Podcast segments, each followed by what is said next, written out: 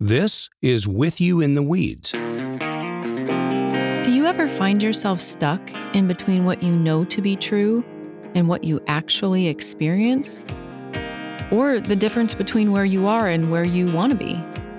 Well, if so, you're in the weeds. And like weeds, those tough places keep coming back. I'm Lynn Roush. And I'm John Tennant. As counselors, Lynn and I deal with those weeds all the time.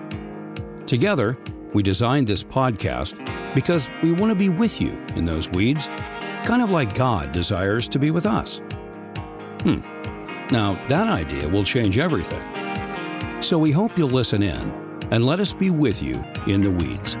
Let's get started. Hey everyone, welcome to With You in the Weeds. My name is Lynn Roush, and I'm a licensed professional counselor, and we're glad that you've joined us today. We are in the middle of our Managing Your Dysfunctional Family series, and we're actually at episode five. So we're kind of flying through this series. And I just want to alert you that we have a website. So Stop what you're doing right now and go to withyouintheweeds.com and sign up for our weekly newsletter. And I think you're going to want to get this newsletter each week because it's going to be a concise recap of the episode. And it's a great way to share this content with family or friends that you know will benefit. So if you're making dinner, taking a walk, driving in the car, and you might think, hey, the team is talking about something that I, I want to take notes on or I want to go back to, if you get our weekly newsletter, then it'll be right there for you. So go sign up. But hey, guys, are we ready to tackle sibling rivalry today? Shay, Austin, th- what do you guys think? I think so. Uh, I would also say about, you know, sharing that website, try not to do it in a passive aggressive way. yeah. I don't know if I don't know if hey. Shay would recommend that or not, but hey, right. I was thinking about you. Thought yeah. you might want to check this one out. kind of like when you send the Sunday sermon to that right. person where you're like, I right. just kind of thought of you when I heard this sermon. No random but, reason at yeah. all.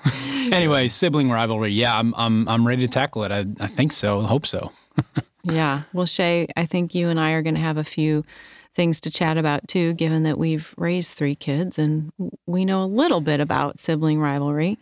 Um, but today we're going to get to the heart of what many people struggle with in their families, and it's conflict among siblings. In other words, you might have a difficult or strained or a broken relationship with your sibling. In fact, you know, Shay, you've done a lot of pastoral counseling. I know you've done many, many weddings, many, many funerals for people in your 30 plus years of ministry. And I imagine you've probably run into many stories of families where relationships have gone wrong and it makes these events even more stressful and more difficult.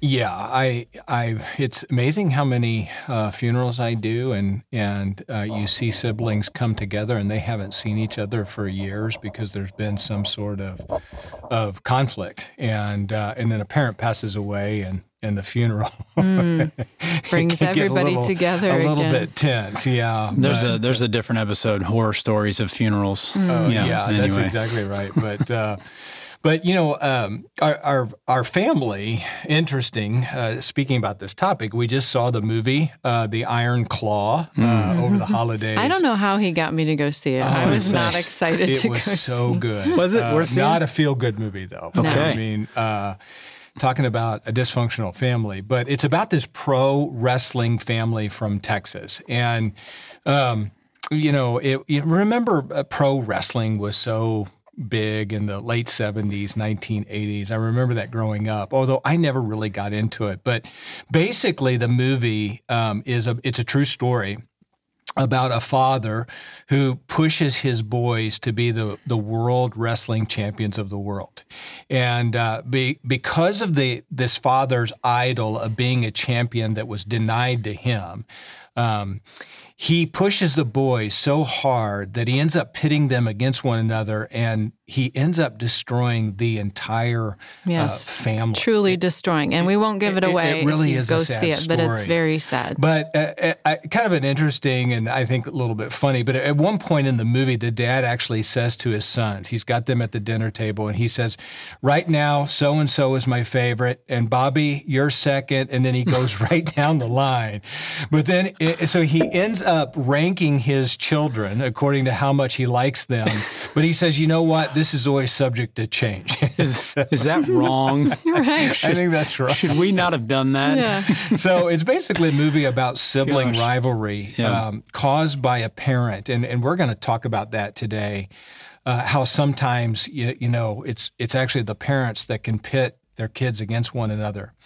But you know, it, it made me think of um, you know James four one says this. It says he, he says, "What causes fights and quarrels among you?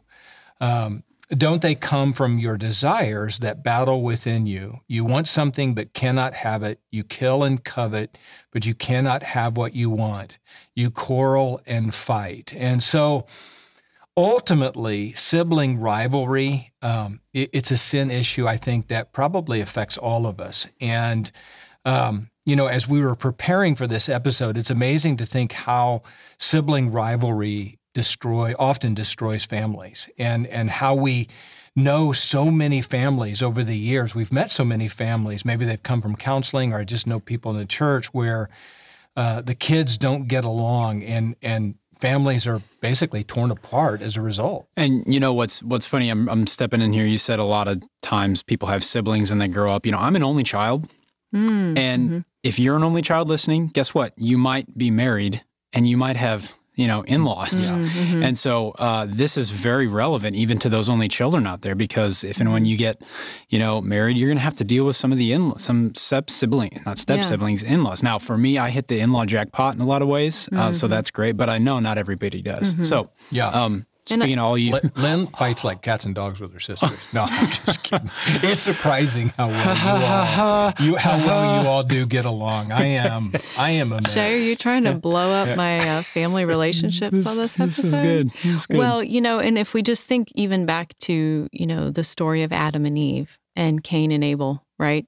The very first sibling relationships portrayed in the Bible ends in one brother killing the other brother out of jealousy. And so we're going to get to some of that. And we actually are going to tell some biblical stories because they help to normalize us and they put some of this into context. But it does seem that family relationships are often like both equal parts joy and pain, um, or so it seems to be. And I know we just did episodes on mothers and fathers, but you know, today we do want to talk about brothers and sisters, maybe half brothers and sisters or step brothers and sisters, and how and why those relationships can be so difficult. And so here's the general flow of this episode. We're going to look at what are the circumstances that may create or continue sibling rival, rivalry and what are the results. And so this is where we are going to look at how parents impact sibling relationships. And those are things that are outside of your control, right? You were born into that family and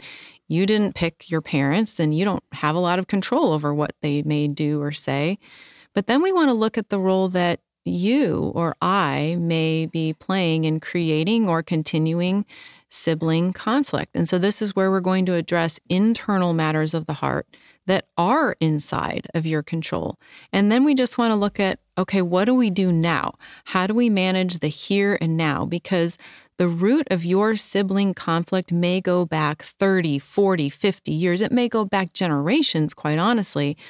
But what can you do today to deal with these challenging relationships? And so we're going to start by looking at those external circumstances, namely your mom and dad or primary caregivers, that may have contributed or even still contribute to your sibling rivalry. And to do that, we're going to look at three main behaviors, if you will, or patterns that we see parents doing, either consciously or subconsciously, that seem to sort of infect some um, dissatisfaction, some difficulties between siblings.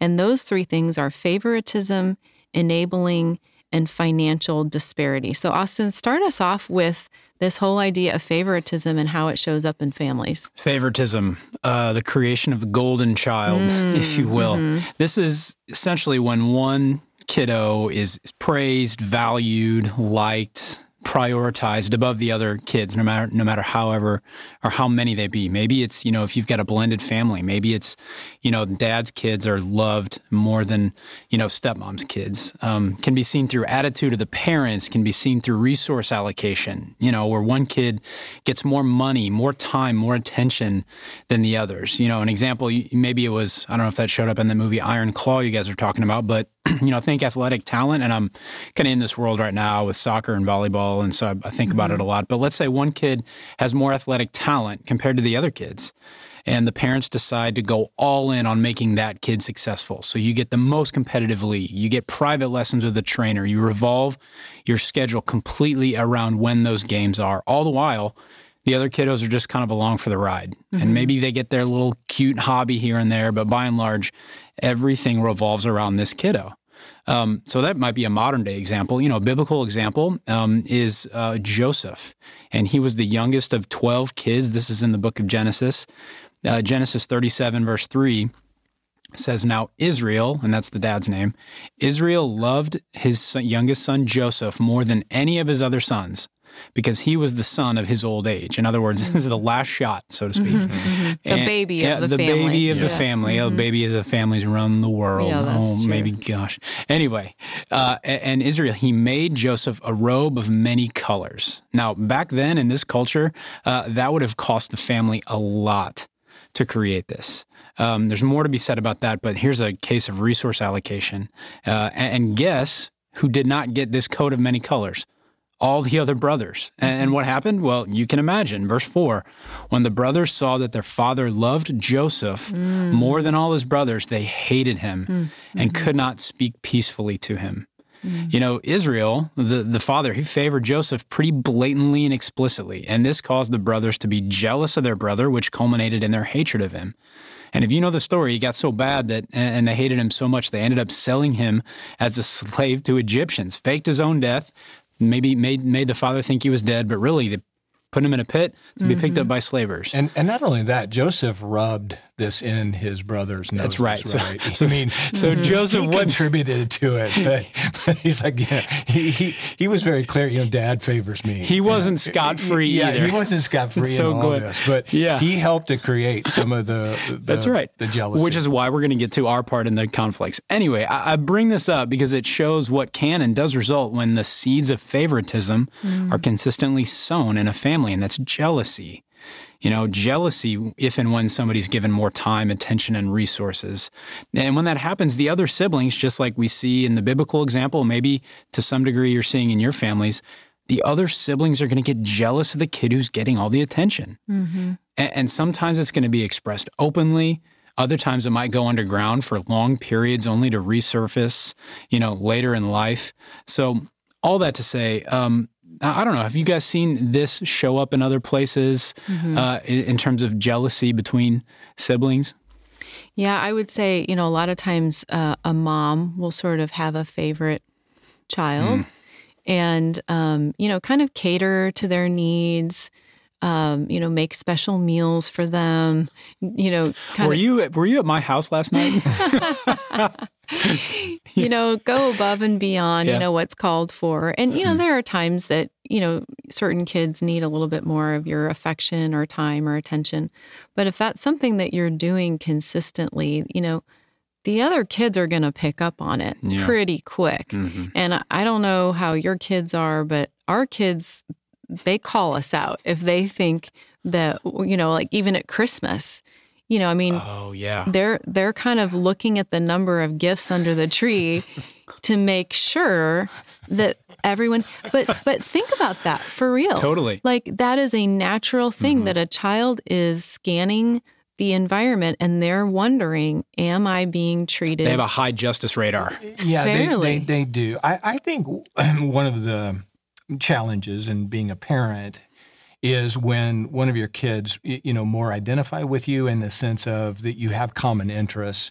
You know, so your analogy of sports, mm-hmm. Austin. You know, so yep. if you like sports and one of your kids really likes sports, but the other kid is more musical and doesn't, you know, it's it's easy to spend more time or to show, in some sense, favoritism towards the one who has common interests with you. Yeah. And I, I think as parents, you really have to be aware of that, that dynamic going on, and and really work hard to um, balance things out, so to speak. Balance, things yeah. may never be totally balanced, mm-hmm. but you can make an effort yeah. that a kid knows you yeah. love them and you're taking an interest in the mm-hmm. things mm-hmm. that they take an interest yeah. in. And it may never be equal, but it should be fair. Mm-hmm. Yeah, that's right. You know, because like every child does have different that's right you know hobbies and interests some of those might be more expensive just yeah. by nature of what they are but you know, ultimately you're trying to communicate that each child is of equal value and equal worth. And what we can see from this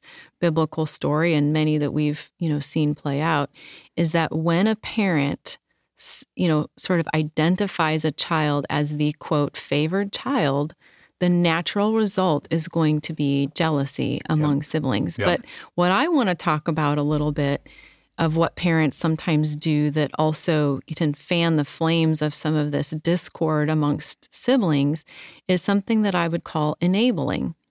And enabling, by definition, the very simple definition is when you do for someone else something that they can do for themselves. Now, that is a very simplistic definition, and I'm sure there's a lot more that we could say, but this often occurs in a family where perhaps um, one of the family members has an addiction of some kind. And, and since we're talking about kids and siblings, let's just imagine for a minute that there might be a child in the family who, you know, has an addiction to alcohol or drugs. Or maybe it's just a child who's, you know, really kind of immature and irresponsible. They're just not willing to grow up and take ownership of themselves. And so if you can picture a family where there's this child who, you know, isn't really living up to their potential or taking care of their responsibilities.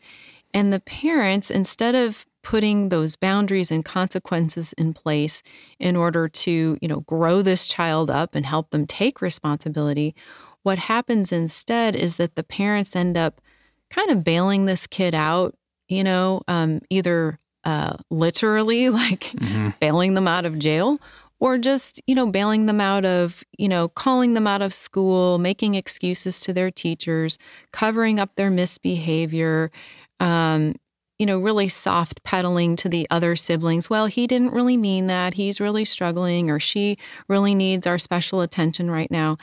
And again, this kind of goes above and beyond, you know, some of the normal things that we might do for a child that's struggling. And I don't want to minimize how, you know, complex and difficult these circumstances can be. I don't think any parent is really prepared for that when it happens. But what we see is that if the parents are putting all the time and all the energy into enabling one child, you know, that means that that is that much less time and energy spent on the other children. And so I've heard this from clients often over the years that if they have a sibling who say, needed that special attention. Maybe they were in and out of like a drug rehab or some kind of, you know, program where they needed, you know, extra help. And they watched their parents just desperately try to rescue and save this child, but nothing really ever changed. Maybe nothing really got better. And in fact, things only really did change or get better when the parents finally stopped enabling. But by then, the damage was kind of done. You know, the other children in the family felt invisible. They felt missed. They felt like their hurts or needs weren't as important. Like it wasn't even worth them bringing up their right. struggles because well it would pale in comparison right. to you know the sibling who's you know having all these these troubles and um, so basically kids learn that i can't really get the love and support that i yeah. need from my parents because all of their energy is going yeah. out it strikes me it strikes me as a, these dynamics at least this one it, the majority of cases don't happen intentionally this is, you know, it's yes, as it a might parent, be subconscious. Man, it's really hard to see your kid in pain. Absolutely. So I want to, yeah. you know, that that's really hard, and you're good to say it's complex. And at the very same time, mm-hmm.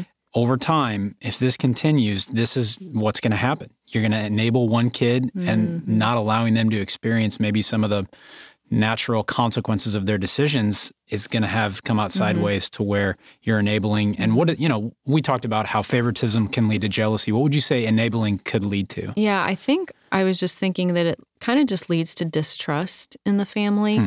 so you know a child learns that they can't really trust the parent to take care of their needs because they're very preoccupied with the other child.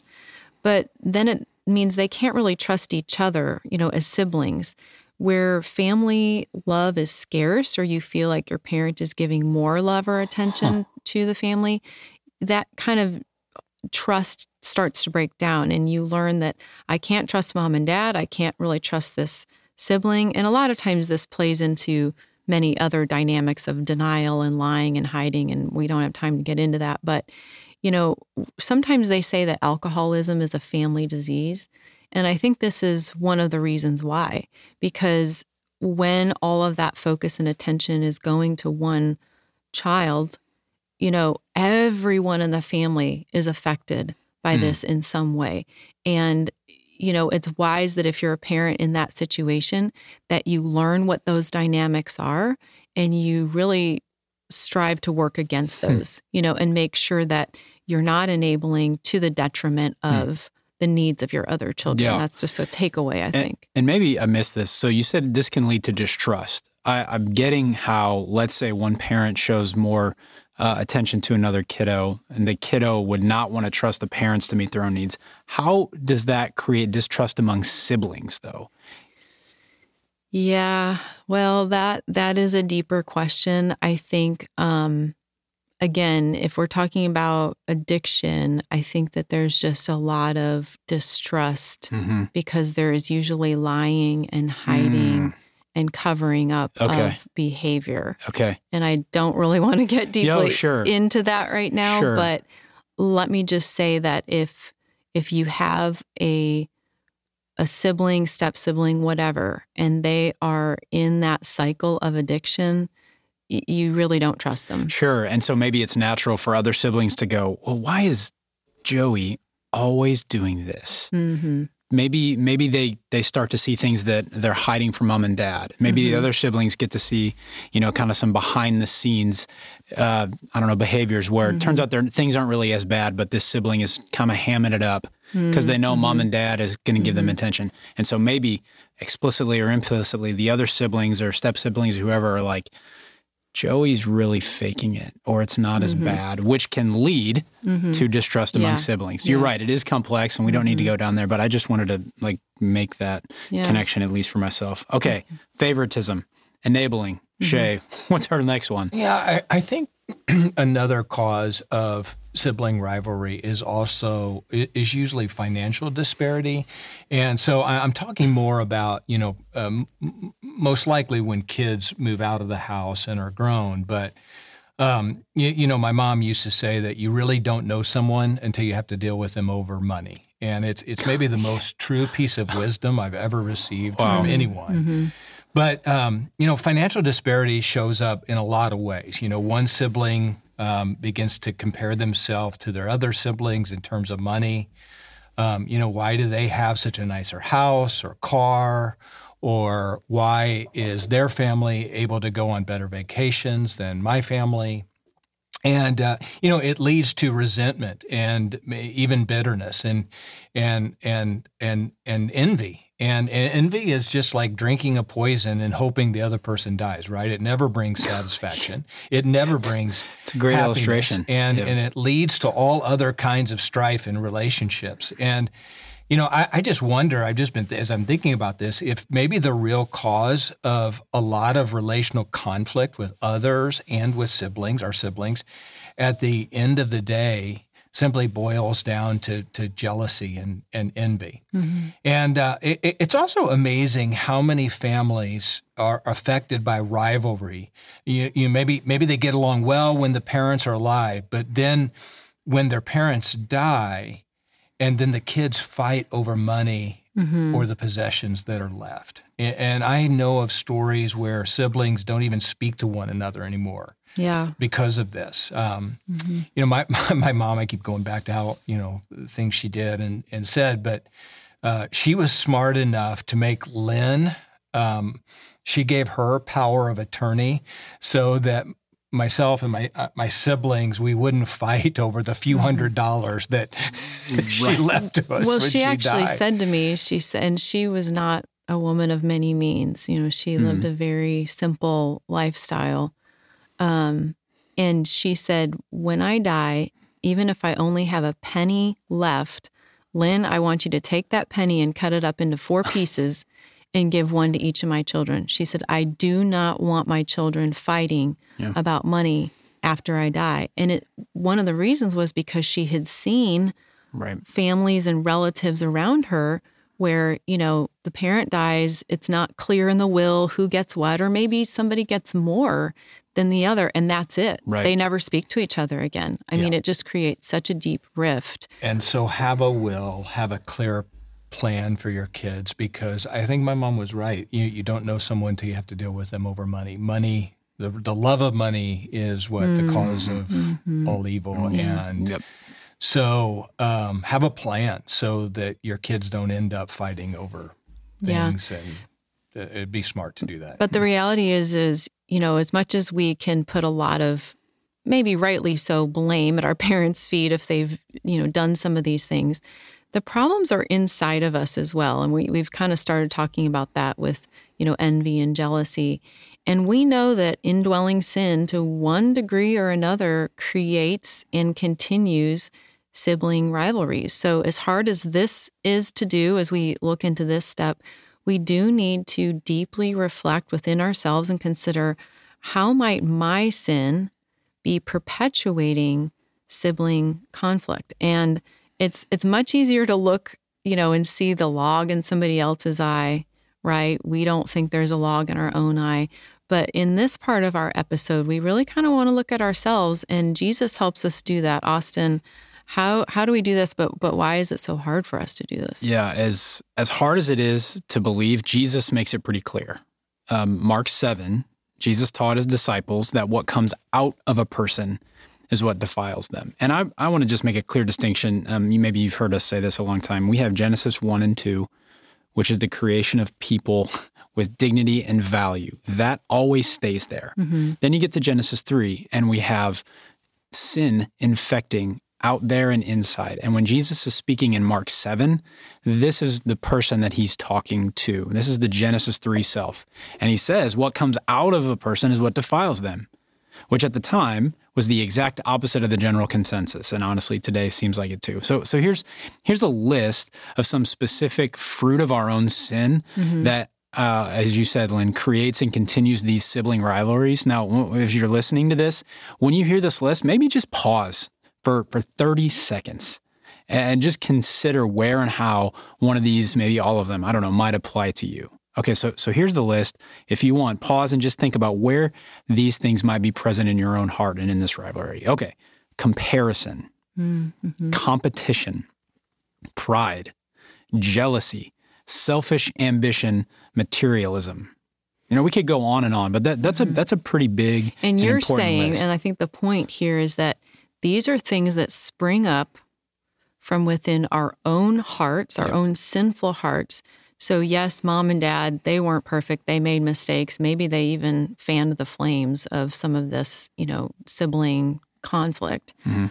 But now we do have to look at our own hearts and say, this is on me. If I'm continuing to compare myself to my sibling, if I'm continuing to act from a position of pride, if I'm continuing to just, you know, have selfish ambition driving these relationships, then I am perpetuating the discontent and the conflict amongst siblings.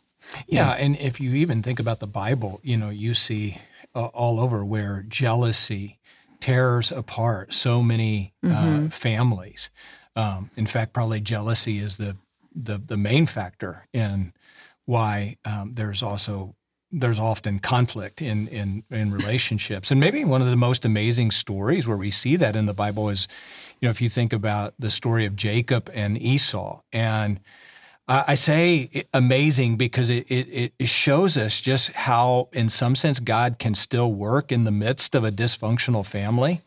Um, as we see two brothers who are feuding, and actually they they end up being reconciled at the end. But but here's the story in a nutshell. I won't go into all of it, but and you can read about it in Genesis chapter 25. But Isaac and Rebekah have twins, Jacob and Esau. And even in the womb, a little foreshadowing here, uh, we're told that they're fighting with one another. Uh, Jacob, in fact, is grabbing at Esau's heel as he's being delivered and, and as he's being born. And in reality, in some sense, they represent the conflict that often happens between brothers. Mm-hmm. But Esau, uh, we find out, is uh, they, they're, they're both different. Both of the brothers are very different. Uh, Esau is a hunter, um, and he's favored by his father. Uh, Jacob uh, likes to cook. He has culinary skills, and he's favored by his so mother. So there's the favoritism, yeah, yeah, like that we the, were just talking about. There's the parental about. favoritism, mm-hmm. and uh,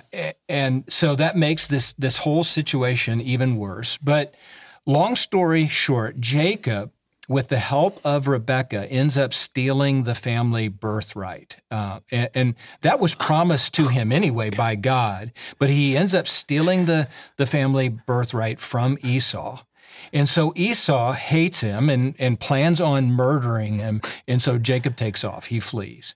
And so there's conflict right away over social status and money. So competition, comparison. I smell like a Netflix series here. Yeah. Jacob goes to mom and yeah. they they they, they plot, plot against the brother. Yeah. So mom's got issues. Yeah. Mom's got issues. And then, bro, gosh, this is a dysfunctional family par excellence, right? Right, right. Okay, but but uh, so sibling rivalry tears this this family completely apart. Um, so much so that we almost have a Cain and Abel situation right yeah. going on, where one wants to kill the others, and well, so the brothers end up living separately. Uh, for many years because of, of sin. Well, what, what, happens? What happens at the end? So, so I guess the the whole plot worked, right? Jacob, I think, gets the birthright, but but what happens after that? Well, it's a great question, Austin, and the simple answer is is that Jacob ends up taking ownership of his sin. And he repents for his part in this conflict. And here's what happened. So, so years go by of these brothers being estranged from one another. And Jacob goes from kind of one thing to the next in life to kind of find himself. He looks to money, he looks to relationships, he looks to status as being his identity. And eventually, God shows up, though, and, and tells him. So, God intervenes in this. God is still working in the midst of this dysfunction. And, he tells Jacob to go home and to be reconciled with his family and with his brother. Um, and and so I, I just want to point out, you know, God desires that that reconciliation take place in relationships, if at all possible.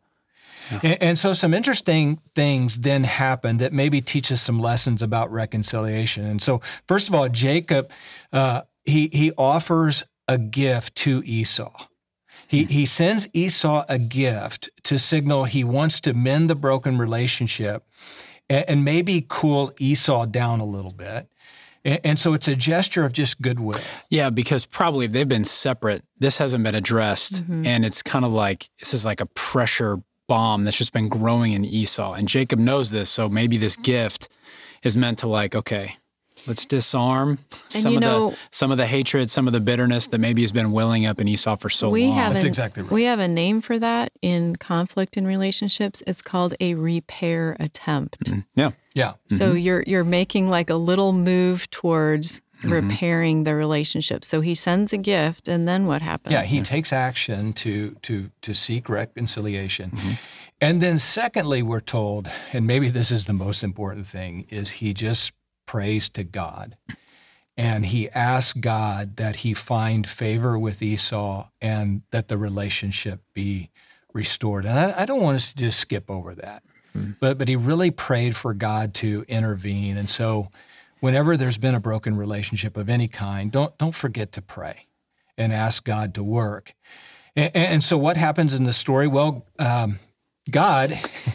Be careful how God up. answers your Careful. prayer. Yeah, Careful what you the wish answer for. to the prayer is God shows up and wrestles with Jacob, and, and so it goes Wait, back to what? my, the opening movie. He gives him the claw, basically the iron claw, and uh, he he he body slams him, and we know that this angel that Jacob was wrestling with was was probably the second person Yeah. of the Trinity. A- And this is in, the Old Gen- Testament. This is Yeah. Genesis 32. You want a wild story? Just go read this. Anyway, yeah, keep going. it Shane. is. It's it's one of my favorite stories actually in in all of the Old Testament, and um, and, and so God he ends up wounding Jacob. So Jacob uh, he he uh, displaces his hip, and so Jacob will walk with a limp his whole life after this.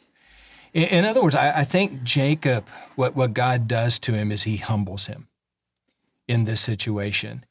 And he realizes that in this moment of wrest- wrestling with God himself, that he had been looking to find his identity in all these wrong things. And he realizes his eyes are open that what he needs most was a relationship with God. And and he ends up saying, I I to this to, to God, he says, I won't let you go until you bless me. Um, in other words, he realizes the one he's wrestling with is his blessing in life. And uh, he ends up losing this wrestling match with God, but he ends up winning because he finds God in the midst of it. And, and, and so he then, after this wrestling match, he then goes to Esau fearing the worst. And, and what does he do? He ends up kneeling, we're told, before him seven times. In other words, he humbles himself before his brother and he asks for forgiveness. And Esau forgives him, and the two are reconciled. Now, listen, I'm a realist. I, I know that there are many families that never experience even a basic level of reconciliation that looks like this story that we find in the Bible.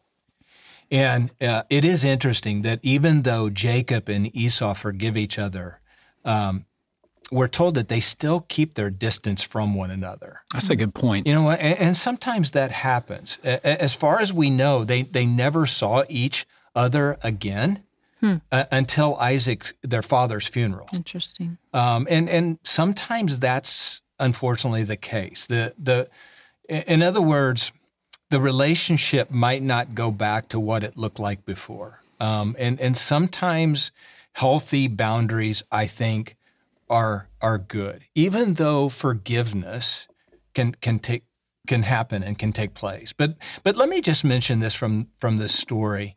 Um, I, I just want you to pause and ask yourself the question: Are there maybe idols like money or status, or just the sin of pride that has caused a rivalry in a relationship with a sibling, or uh, maybe some other friendship?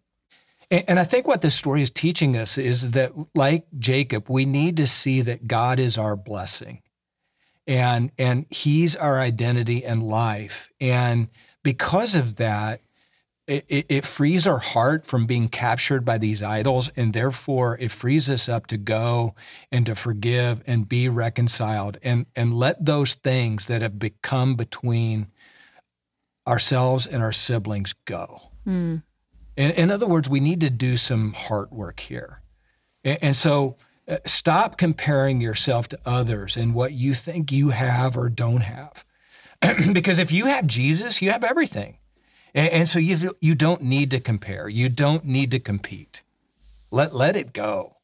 So it doesn't have to be the case that the next time you see maybe a sibling or friend is, is at a funeral because you know what? Life is short and you're going to miss out on relationships when that other person is gone.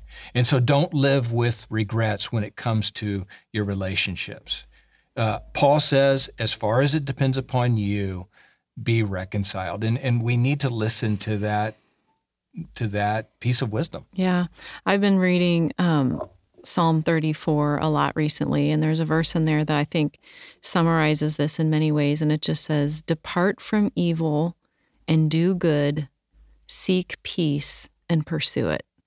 And I just thought, wow, if we just kind of put that thought at the forefront of our relationships, you know, turn from evil, seek to do good, seek peace, pursue it That doesn't always mean it ends in, you know, a one big happy family and things are restored, but we can certainly take that ownership on our own part and do our best in that. And I think this just leads us to the last part of the episode. Uh, you know, what do we do now, right? Um, we're living in the here and now. I'm sure there are many issues in your family that are very deeply rooted. There's a lot of history, there's a lot of water under the bridge, but we have this present reality that we need to know how to manage. And so we kind of came up with some what we think are some practical things that you can do to manage the here and now. And it starts with kind of where we are, like looking at ourselves internally. Austin, what can we do to take ownership for ourselves. We'll get to the external uh, in just a second, yeah. but starting with the internal, first thing we can do is uh, apologize. Well, taking ownership, just like what, what were you talking about, Shay? Jacob took ownership of his own mm-hmm. part uh, and he repented of his sin. And, and that ownership and that repentance, that can look like apologizing. Mm-hmm. You know, Matthew 5, verse 23, Jesus says, If you're offering your gift at the altar, Uh, there, remember your brother or sister has something against you. In other words, you're doing all of the right performance things, and you go, oh, wait a minute, I've got something against my brother or sister or, or friend. Jesus says, verse 24, leave your gift there before the altar and go. First be reconciled to your brother or sister, and then come and offer your gift. And so the point and the relevance here is prioritize apologizing for your part in any sort of conflict or any sort of rivalry. Don't put this off uh, until it feels convenient or, you know, you'll have time. Because honestly, you'll always, at least I will always come up with an excuse of why I can't do it. Mm-hmm. But his point here is do it sooner than later. Mm-hmm. So apologizing is a mm-hmm. really good first step or way we can take ownership. Yeah, and to try to keep short accounts, right? Because I think right. a lot of these things just simmer and brew for keep, 5, 10, yeah. 20, 15, 30 years, whatever. Right. And so we're saying, Jesus is saying, deal with it now. Right. Because, Shay, like you said, life is short. We don't know how much time we have. That's mm-hmm. a really good one. I think another way to help us maybe like warm our hearts a little bit if we have a, a sibling that we you know, don't have a very close relationship with or there's been some conflict. And that would just be to empathize. And, you know, empathy is basically putting yourself in someone else's shoes and trying to see the world from their perspective. Now, this may be the last thing that you want to do if you're dealing with someone who you felt has hurt you, maybe you've felt shortchanged, from you know a sibling your whole life. And you know this this may not be something that sounds like something you want to do but if you can just suspend judgment for just a moment and just put that on the shelf and just try to step into the shoes of your sibling and just see what would it be like to be him or her? You know what was it like for them to grow up in our family? Because the reality is is each sibling has had a different experience with mom or dad. Even even though you grew up in the same family, you experienced mom and dad differently than you know your brother or sister may have. And so by stepping into their shoes, it may give you some perspective on their actions. It may help you understand why they've done some of the things that they've done. Again, it doesn't make it right. It doesn't justify something that they've done or if they've sinned against you.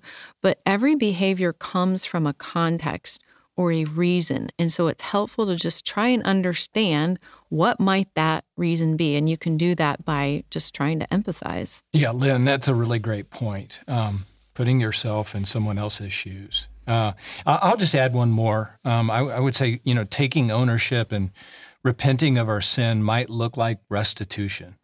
Um, maybe if it's appropriate, make restitution financially um, if you've caused harm. Um, I, I, know of someone who who cheated a brother out of money, and so he went and he paid him back even more than what was owed to make it right, and to offer a peace offering, so to speak, to to simply mend the relationship. And so I think the question is that we have to ask ourselves is are we willing to own what we've done and and do whatever it takes um, to to bring about restoration? That that's the question. Yeah, so that I mean, that financial gift that the person you did it probably, that was done with no strings attached. Right. Right. Money can be used as a way to manipulate, control people, but this example and giving restitution is here you go. I want to make it right. Mm-hmm. You know, we're settled no mm. other obligation necessary. That's a great that's a great point.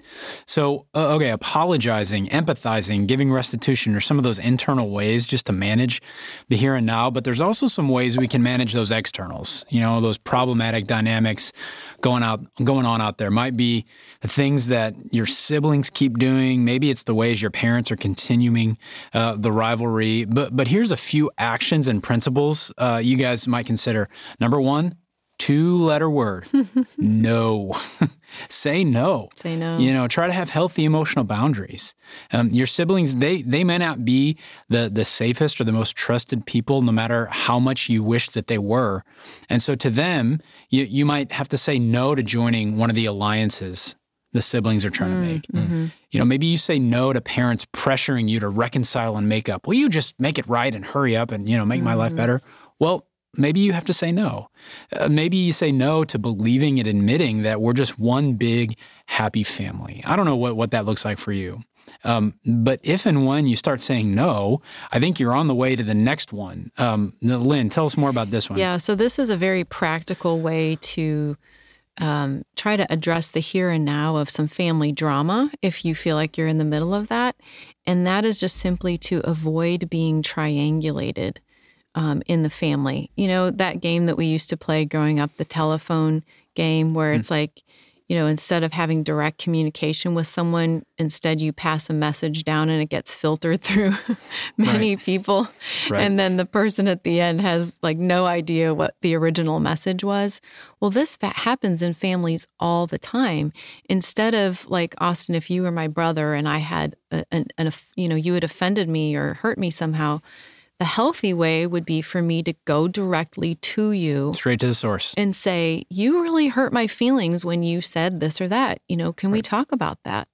Instead, what happens is I go to mom and I complain. Can you go talk to Austin about this? Or, you know, you pull in another sibling, you know, and you kind of spill the tea on that. And you you try to rope so many people in. And so what happens is is now you're pulled into a triangle and if you start to recognize, oh, you know, mom's calling me complaining about dad because now she wants me to mediate and be like, play the marriage therapist between them, that is a triangle that you can pull yourself out of. Run far, run fast. And just say, no, mom, yep. this is not appropriate. I am not your and dad's marriage therapist. Mm-hmm. You guys need to go talk to someone else about that.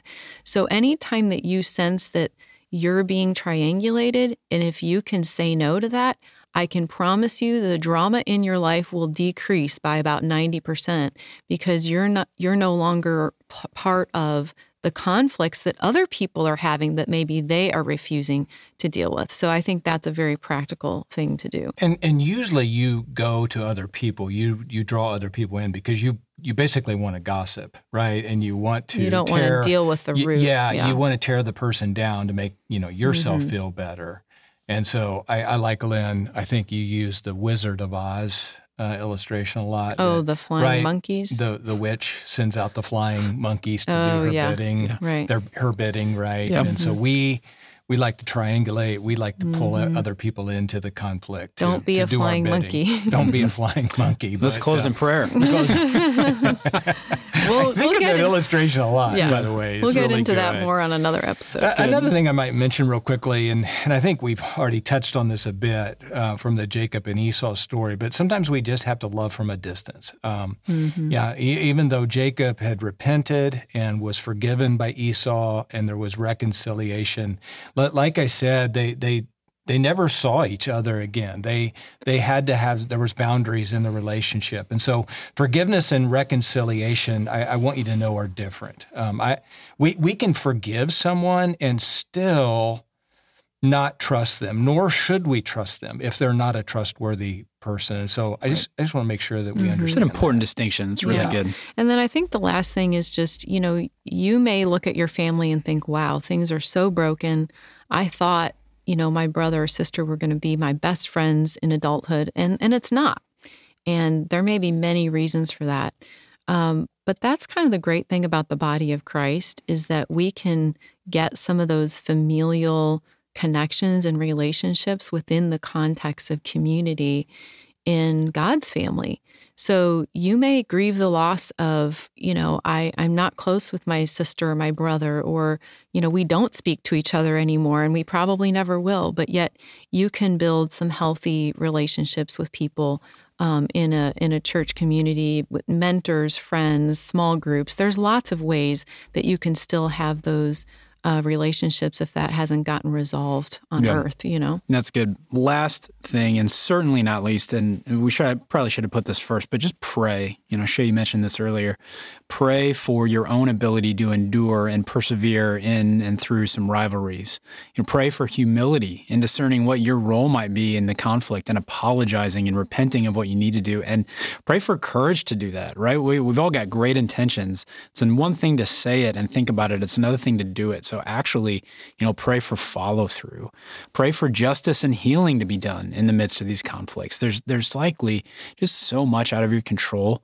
And it's good for us to give those things to God and, and ask Him to work, Him to move, Him to Him to help. Yeah, and I think, you know, we've covered a lot today, but I do hope as I as I sort of try to picture my listeners sometimes, our listeners, and I know a lot of you are dealing with these types of situations. And so we just hope that you consider uh, some of the points that we've made, consider some practical steps that you can take to either make an attempt towards repair or just simply work on your own heart for the time being and entrust the rest to God. So, and don't forget, you really are your brother's keeper, right? I mean, we really, God's given us that, that role to play. And so we should um, seek to mend relationships with with our siblings as best we can. Mm, yeah, yeah, try to value the family that God has given you to the to the best of your ability. It's great. All right. Well, thanks for being with us today, and stay with us as we continue with this series. See you guys next time. Adios.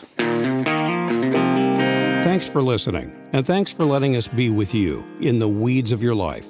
We want this resource to bring you hope and to help bridge the gap between where you are and where you want to be. Check out our website, withyouintheweeds.com. You can find all our episodes there and a whole lot more. Or if you like what you're hearing, simply follow us on Instagram. Like us and leave a review. Until next time, remember, God is with you in the weeds.